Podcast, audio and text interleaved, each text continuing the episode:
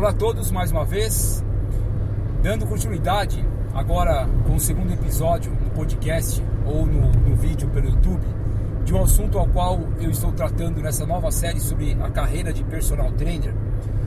No, no episódio anterior eu fiz uma introdução do que a gente vai trabalhar nesses conteúdos e por que, que eu resolvi colocar nas minhas redes sociais, é, mais especialmente da BMH, Body Mind Health, treinamento personalizado, ao qual eu sou fundador. Meu nome é Silvio Lopes Alabarce, professor de Educação Física e doutor em Ciências da Saúde pela Universidade Federal de São Paulo. Muito bem, então nesse segundo, nessa segunda parte vou contar um pouco a história do personal trainer, né? não necessariamente da minha, até posso fazer um episódio sobre isso, mas não, é o caso agora. É... A carreira de personal trainer, pessoal, ela, ela não é algo recente embora hoje ela tenha um destaque muito, muito grande no mercado de trabalho, é, em locais que trabalham com saúde, seja academia, hospitais e até clínicas especializadas. Depois eu vou falar um pouco mais sobre isso no episódio sobre mercado de trabalho de personal trainer. Então ela não é novidade, ela não, ela, ela não pertence ao século 21, ela pertence ao século 20. É, nesse sentido, nós tivemos essa essa, essa condição de personal trainer ou o treinamento personalizado nos Estados Unidos. Então, esse é um país que iniciou um pouco mais de é, projeção a carreira do personal trainer, especialmente para as pessoas daquele país que tinham um poder aquisitivo maior. Se tornou um pouco mais abrangente quando isso apareceu em alguns atores né, e atrizes famosos que tinham lá um personal trainer. Então, eu estou falando da década de 80, 90 um pouco, lá, né, lá nos Estados Unidos. Ótimo. Mas nessa mesma década de 90, essa, essa possibilidade de trabalho, ela começou a surgir no Brasil, mas de uma forma muito pequena, quase que imperceptível. E aqui vale um comentário desde já, que é importante que vocês saibam. A carreira de personal trainer, pessoal, ela é uma carreira exclusiva para os profissionais de educação física ok? Ela, essa, essa carreira não pode ser feita por outros profissionais, inclusive da saúde. Seria incriminado, né, desculpa a palavra um pouco pesada, como uso ilegal da, da profissão, acho que falsidade ideológica também, tenho certeza, mas enfim, não pode. É, tem que ser formado em educação física. Ótimo. E aí, na década de 90, aí no, aí no Brasil, aqui no Brasil, algumas pessoas famosas passaram a utilizar desse serviço. Eu lembro que na época ouvia-se vagamente alguma coisa sobre a Xuxa que fazia isso, tinha um personal.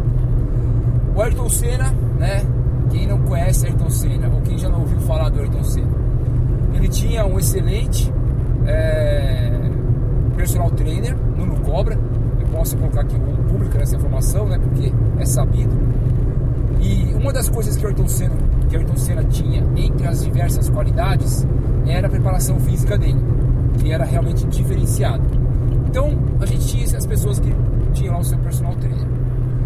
É, no início da década de, de 2000, nos anos 2000 para cá, isso começou a popularizar um pouco mais, especialmente ali em 2005, 2010 aproximadamente. Por quê? Porque a classe alta brasileira passou a ter acesso a esse tipo de, de trabalho, porque ele ele começou com uma, uma precificação cara, de, de um acesso não tão é, fácil para as pessoas, financeiramente falando. Claro que isso nunca foi uma discriminação por parte dos educadores físicos, foi só uma questão de mercado e de investimento de quem fazia isso. Então, mais ou menos esse período aí, 2005, 2010, é, passou a ter essa configuração para a classe média, e, perdão, para classe alta e um pouco da classe média também. Ótimo. A partir dos anos, a partir de 2010 para cá, isso começou a mudar, porque mais pessoas passaram a, a obter desse, dessa possibilidade, desse, desse mercado, né, desse, desse profissional, e, e aí realmente a classe média teve acesso. Então passou, passou a se popularizar.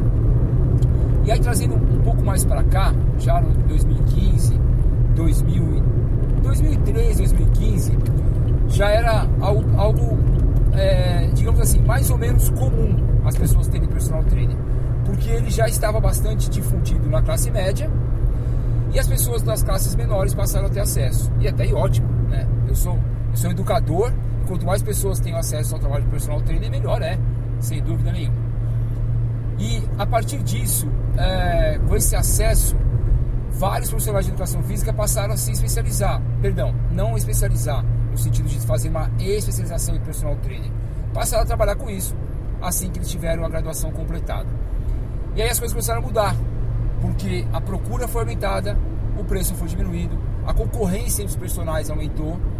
Então a gente vai parar aqui nesse episódio nessa fase aí, mais ou menos em 2018, 2019, onde já estava popularizado a carreira de personal trainer. Aí no próximo episódio nós vamos conversar sobre a fase da pandemia. E eu resolvi é, destacar esse período porque houve uma mudança bastante interessante nesse período e aí em seguida eu falo sobre as condições atuais, sobre uma parte introdutória de personal training. Uma curiosidade, essa, essa configuração de treinamento personalizado, ela já acontece desde a fase da Grécia, sabia? Havia lá os soldados Espartas, né, que eram lutadores por excelência, aliás era uma fase que tinha muita luta na nossa, nossa evolução como sociedade, e aí descobriram que alguns soldados eram fortes e ficavam mais fortes quando o treinamento dele era personalizado. Não era a configuração que nós temos hoje, claro, mas já tinha essa, essa possibilidade.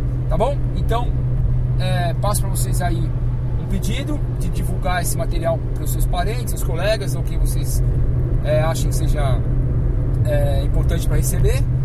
E até o próximo episódio, ao qual nós falaremos sobre essa, essa, essa peculiar é, descrição, né? ainda falando um pouquinho sobre a introdução do personal trainer na pandemia. Um forte abraço, até mais!